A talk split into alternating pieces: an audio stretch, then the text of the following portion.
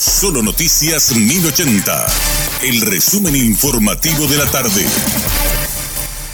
Hola, soy Susana Arevalo y este es el resumen informativo de la tarde. Agentes del grupo Lince fueron agredidos y retenidos contra su voluntad por indígenas en Mariano Roque Alonso. Los policías acudieron al sitio ante una denuncia de robo domiciliario, hecho que es una constante en el barrio, según una vecina ahora está insostenible. Ellos están entrando a robar las casas ajenas. Tranquilamente están robando ellos. Y si dicen que a ellos no se les puede tocar, pero ¿cómo puede ser, señor Oscar, que ellos salgan de su comunidad, invaden nuestro barrio, entran en la casa y nosotros no podamos hacerle nada. Entonces yo le hablé al comisario Ulises Portillo porque realmente quien tenemos el resguardo es de la policía que nos está respaldando por el momento, pero no soporta. Viene una patrullera hace un ratito nada más y vinieron, ellos están muy agresivos, le tiraron piedras, ellos mientras se pidieron refuerzo, el descanso le hicieron a los policías.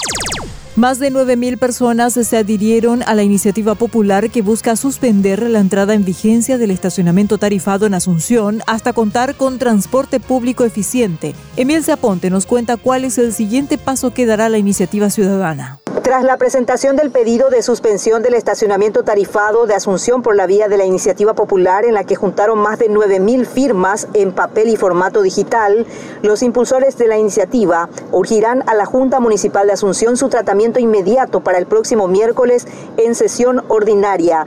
Esperan celeridad de los 24 concejales de Asunción que por iniciativa personal podían haber ya inclusive solicitado la suspensión inmediata, afirmó el arquitecto Ricardo Meyer, quien explicó que la iniciativa popular encontró un amplio respaldo ciudadano. Esperan ser invitados por la Junta Municipal de Asunción y que el pedido se resuelva antes de las elecciones. Emil Aponte.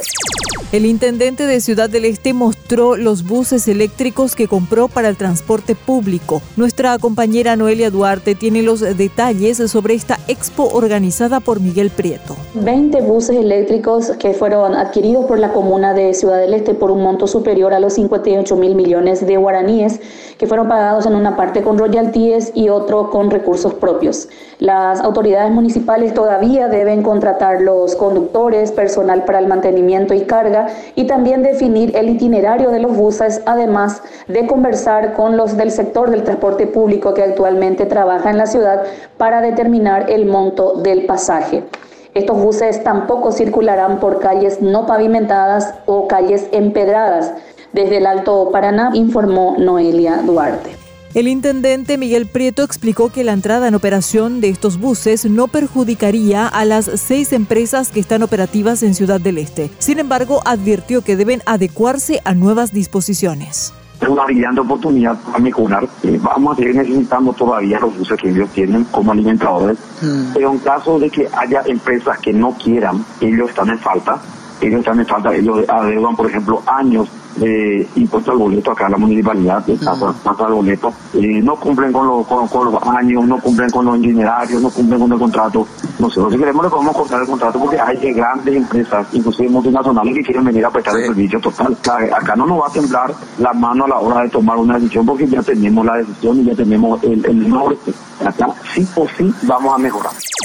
Hoy se cumplen 15 años de la victoria electoral de Fernando Lugo, lo que permitió la primera alternancia en el poder en la era democrática. Para conmemorar la fecha, varios ex colaboradores de la Alianza Patriótica para el Cambio fueron a la casa del expresidente de la República. Ahí estuvo nuestra compañera Emilce Aponte. Fue un encuentro de confraternidad entre Lugo y sus exministros, secretarios y colaboradores del gobierno de la alternancia. Recordaron anécdotas y experiencias de aquella coalición opositora que bajo el liderazgo de Fernando Lugo, la Alianza Patriótica para el Cambio, tumbó 60 años de hegemonía colorada. Al término de esta reunión, Esperanza Martínez se remarcó que Lugo no solo trajo la alternancia, sino el bienestar y el derecho social en alusión a los beneficios como el acceso a la gratuidad de la salud y otras ayudas a los más débiles. Durante este encuentro, Fernando Lugo esposó algunas palabras breves. Habló de la perspectiva de la gente, del dolor del pueblo que lo siente y que este es el momento de la unidad. Y más de una vez mencionó la palabra concertación. Emil Aponte. Hasta aquí el resumen informativo de la tarde. Que tengas muy buen resto de jornada. La información del día aquí, en Solo Noticias 1080.